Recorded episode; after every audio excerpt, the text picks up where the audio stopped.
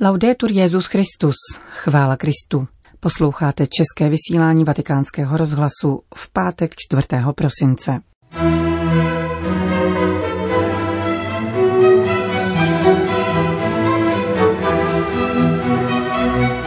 Letošní rok by byl časem humanitárních krizí i bez pandemie, řekl papež František při audienci pro deset velvyslanců nerezidujících v Římě. Papežská rada pro podporu jednoty křesťanů představila ekumenické vádemékum. A v druhé části pořadu uslyšíte homílii otce Pavla Ambrose k evangeliu druhé neděle adventní. Příjemný poslech od mikrofonu přeje Johana Bronková. Zprávy vatikánského rozhlasu. Vatikán. Před zapomínáním a přehlížením našich nejchudších a nejzranitelnějších bratří a sester varoval papež František v promluvě k velvyslancům nerezidujícím v Římě. Své pověřovací listiny dnes předali ve Vatikánu velvyslanci Jordánska, Kazachstánu, Zambie, Mauritánie, Uzbekistánu, Madagaskaru, Estonska, Rwandy, Dánska a Indie. Vaše mise se započíná v období velké výzvy pro celou lidskou rodinu. Již před pandemií COVID-19 bylo zřejmé, že rok 2020 bude rokem charakterizovaným naléhavými humanitárními potřebami, vyvolanými konflikty, násilím a terorismem v různých částech světa. Ekonomická krize působí hlad a masovou migraci. Klimatické změny zvyšují riziko přírodních katastrof, hladomorů a sucha. A pandemie nyní prohlubuje nerovnosti přítomné již dříve v našich společnostech. Chudým a nejzranitelnějším z našich bratří a sester hrozí, že budou přehlíženi, vyloučeni a zapomenuti. Krize ukázala, že jsme všichni na jedné lodi, dodal svatý otec a poukázal na naléhavou potřebu dialogu, upřímné a úctivé spolupráce v řešení problémů naší planety, podmiňujících budoucnost příštích generací. Slovy encykliky Fratelli Tutti vybídl František k probuzení nároku celosvětového bratrství, založeného na důstojnosti každé lidské bytosti. Na závěr Petrův nástupce diplomatům připomněl úkol pracovat každodenně pro budování spravedlivějšího, bratrštějšího a jednotnějšího světa a ujistil je o připravenosti úřadu římské kurie spolupracovat v plnění tohoto poslání. Vatikán. Papežská rada pro podporu jednoty křesťanů představila dokument nazvaný Biskup a jednota křesťanů ekumenické vádemékum. Stručná a praktická příručka vznikla na žádost členů a konzultorů zmíněné rady s cílem poskytnout katolickým biskupům pomůcku v jejich službě při podporování jednoty křesťanů. Dokument byl schválen papežem Františkem, který na něj odkazuje ve svém dopise k 25.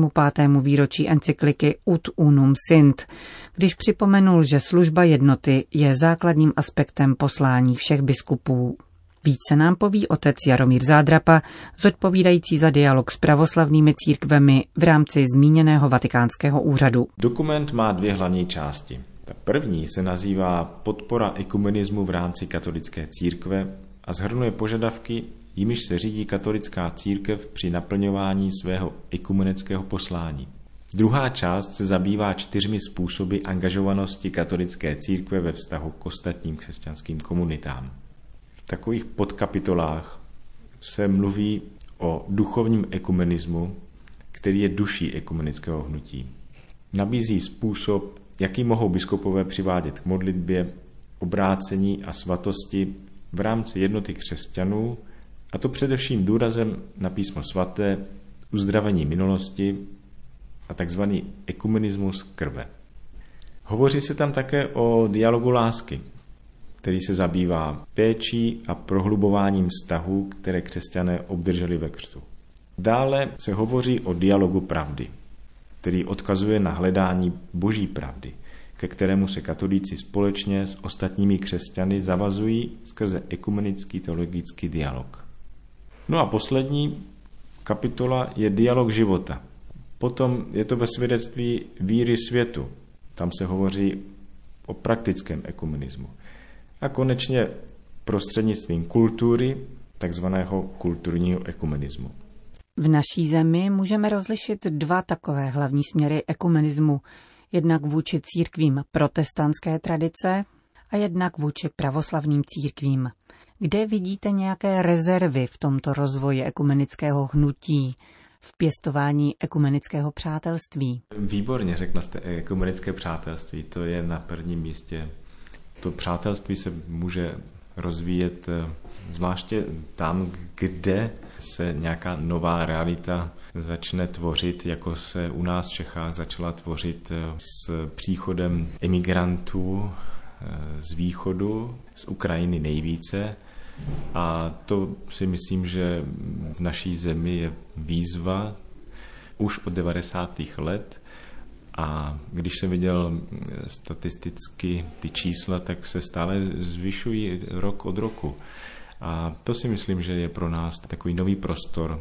Jeden takový konkrétní vstřícný krok možná by byl v tomto případě nabídnout eh, těmto bratřím pravoslavným prostor k, ke scházení a k tomu, aby mohli slavit Eucharistii, svatou liturgii.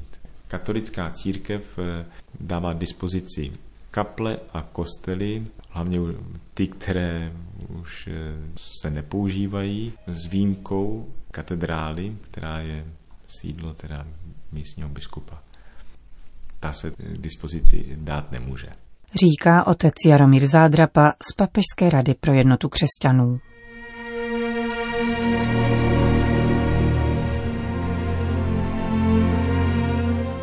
Ozvěna přicházejícího pána. Homilie otce Pavla Ambrose k Evangeliu druhé neděle adventní.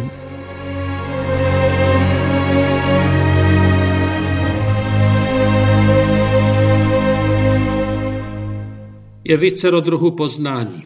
Chrobák poznává svět tykadly. Netopír má zvláštní radar. Člověk má smysly propojené rozumem. Křesťan poznává světlem víry. Co se zdá na první pohled, že je složité, stane se ve světle víry jednoduché. Proč? Protože s Bohem prožíváme své příběhy. Naším životem hýbe, tvoří vesmír, umí si poradit i s náhodami. Každý z nás má s Bohem důvěrně spojené něco, o čem nemusí vyprávět na potkání. Co jsem pokazil, umí dokonale napravit. Jeho záplaty jsou krásné. V našem životě se mnoho změní, když přestane být cílem puntičkářská snaha získat si sympatie druhých. Opakem je blízkost s Bohem, která se nám stane vším. Advent nás staví znovu na počátek. Když se překulí rok, je znovu příležitost utichnout a patřit na budoucnost, jak se rodí. Co Bůh započal, také dokončí. Ničím, co děláme, si nenechá zhatit záměr svého srdce. Má nesmírnou trpělivost. Neodrazuje ho ani míra toho, jak jsme nakaženi naší dobou. To epochu má Bůh rád nesmírně, převelice, až nezřízeně. Markovo evangelium klade na počátek všeho dvě prostá slova. Z nadpisu evangelia se dovídáme to hlavní. Víme, k čemu evangelium přivádí. Začátek evangelia o Ježíši Kristu, Synu Božím. Spozorněme. Syn Boží. Pro křesťana zvolání srdce Synu Boží je začátek všeho. To je startovní čára. Nevolá-li srdce Synu Boží, pak jsem ještě ani nezaklekl na startovní čáru svého životního běhu do věčnosti. K tomuto začátku, k Božímu synu, se Marek vrací pětkrát. Těchto pěti odlišných okolnostech se ukazuje, že vhled do věcí je silně vytyčován mentalitou, s kterou přistupujeme k požadavku něco ze sebou udělat. Tyto okolnosti se pravidelně opakují. Za prvé je-li kladena před naše oči perspektiva kříšení.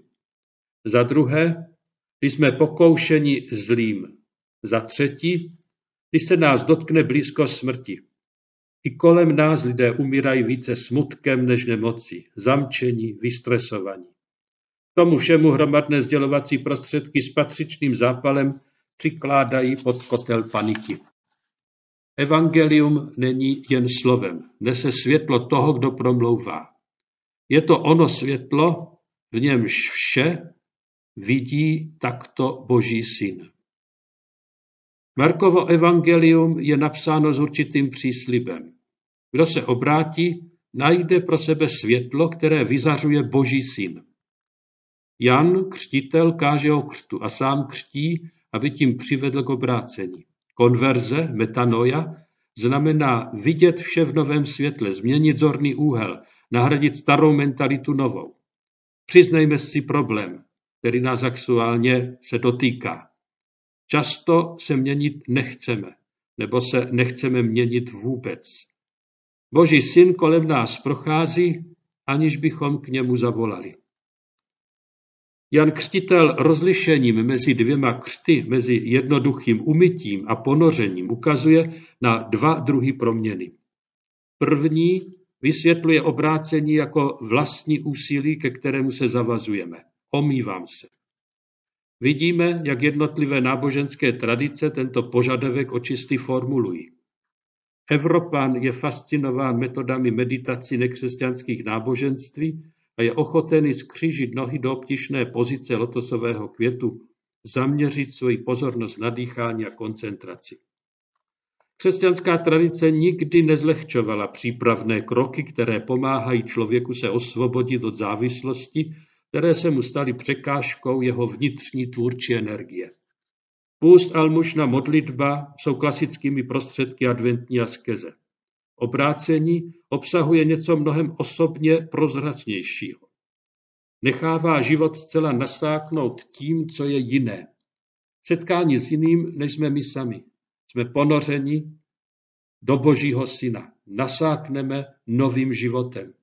A nebojme se obrácení křesťana označit ještě pronikavěji. Jsme pokřtěni duchem. Jsme ponořeni do ducha. Advent je výsostnou dobou jednoho velkého životního tématu jak Boží přebývá v lidství. Podívejme se opět na úvod Markova evangelia. Odkazuje na proroka Izajáše, ale ve skutečnosti spojuje tři texty. Proroka Malachiáše, Izajáše a úrvek z knihy Exodus. Marek říká, hle posílám svého posla před tebou. U proroka Malachiáše čteme, hle pošlu svého anděla před sebou, aby mi připravil cestu. Marek tímto propojením a záměnou vyjadřuje něco velmi důležitého. Kde Bůh posílá ve starém zákoně před sebou anděla, pak v zákoně novém posílá anděla Jana Křtitele před Kristem. Bůh a Kristus jsou viděni ve stejné rovině. Marek tím vyjadřuje víru církve, že Kristus a Bůh jsou jedno, přičemž Ježíš je Bohem jako Boží syn. Tento Bůh je člověkem. Jemu připravte cestu. Připravte cestu k člověku, vyrovnejte mu stezky. To, po čem volal prorok starého zákona, se nyní ozývá jako ozvěna božího hlasu. Židé ji nazvali dcerou hlasu. Ten, který je samo slovo, posílá své posly. Ozvěny svého hlasu v nové službě, která je uchovávána a předávána v církvi jako hlas v srdci každého pokřtěného adventu vystává před námi jediná veledůležitá otázka. Je ve mně tento hlas? Člověk se stále usilovně snaží dělat něco svého, dokonce i ty největší věci dělá tvrdošíně po svém. Najde tisíce důvodů, proč všechnu svoji energii vyplýtvá na to, aby dokázal, že svými úkony posvěcuje život. Křesťan nevytváří posvátné, nechává posvátné vstupovat do života dvojím způsobem přijímá a prožívá. Božské činí ze všeho, co přijímá a prožívá jako Kristus. A to je počátek doby adventní, ke které nás volá Jan Křtitel. Volá nás k obrácení. Přijali jsme život, kterému nemáme svým životem překážet, ale máme jej nechat promluvit do všeho, co jsme a co máme.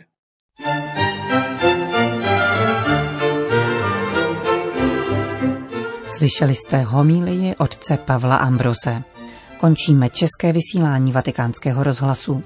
Chvála Kristu, laudetur Jezus Christus.